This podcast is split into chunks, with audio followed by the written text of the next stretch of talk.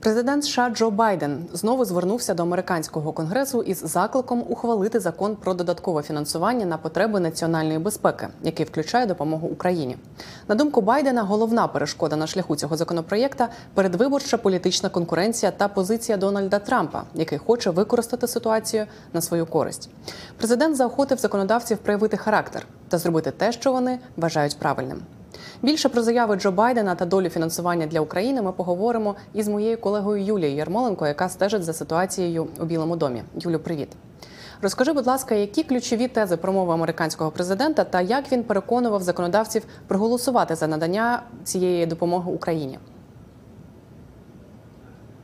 Привіт, Марія. Президент Байден не лише переконував законодавців, а так виглядало, що він хотів пояснити американцям, що насправді відбувається. І що сказав сьогодні президент Байден? Він почав свою промовою з того, що десь місяць тому він е, наказав групі переговірників із Білого Дому доєднатися до двопартійної групи сенаторів, які працювали над комплексною угодою, яка би і посилила безпеку американського кордону, але також і схвалила запит на додаткове фінансування для пріоритетів нацбезпеки. І він сказав, що результатом стала угода яка є не лише найбільш чесним і найбільш е, гуманним змінами реформами до імміграційного законодавства, але також найжорсткішим посиленням безпеки американського кордону. Але як каже президент Байден, ця угода може навіть не бути розглянута сенатом. І єдина причина цього, як сказав Джо Байден, це Дональд Трамп. Джо Байден сказав, що колишній президент за його інформацією напередодні обдзвонював ледь не кожного законодавця республіканського, щоб переконати їх. А інколи інколи навіть залякати їх, не підтримувати цю угоду, не підтримувати цей законопроект. І Він закликав сьогодні республіканців насправді не піддаватися а, тиску Дональда Трампа, а діяти за совістю.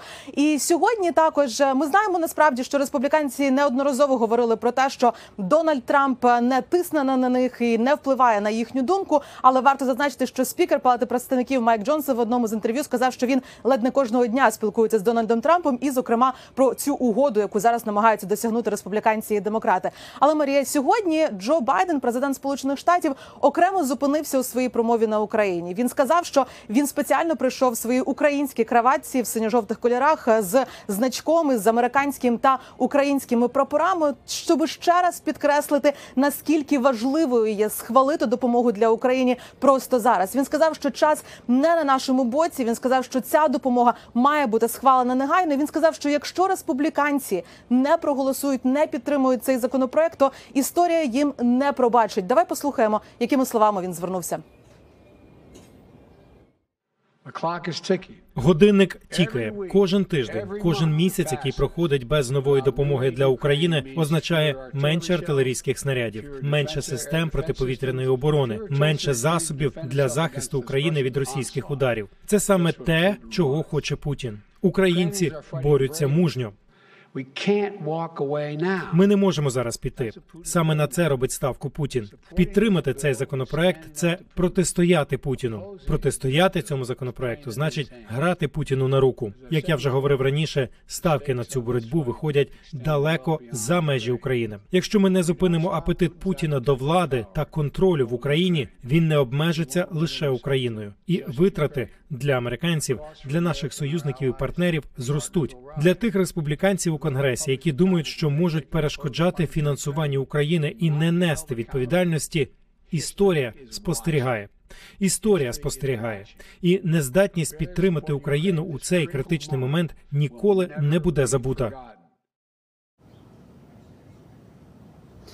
Юлі, ми також знаємо, що в американському конгресі тривають обговорення цього законопроєкту про додаткове фінансування. І сьогодні стало відомо, що республіканці в сенаті наймовірніше не підтримують погоджену версію документу, за яку мали би голосувати завтра. В палаті представників цей проект закону також немає підтримки. Що ми можемо очікувати далі?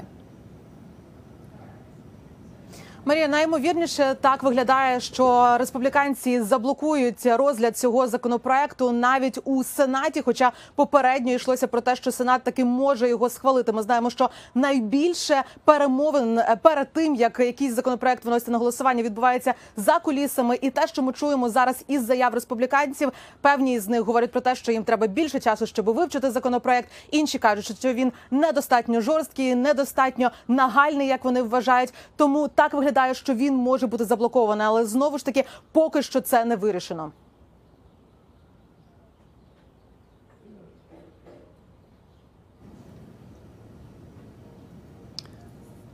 Юлю, е, ми знаємо також, що в палаті представників окремо вже пропонують проголосувати за допомогу Ізраїлю. Чи можна очікувати, що й допомогу Україні також проголосують окремо? Адже законодавці постійно говорять, що Україна має потужну двопартійну підтримку, а розбіжності стосуються інших питань.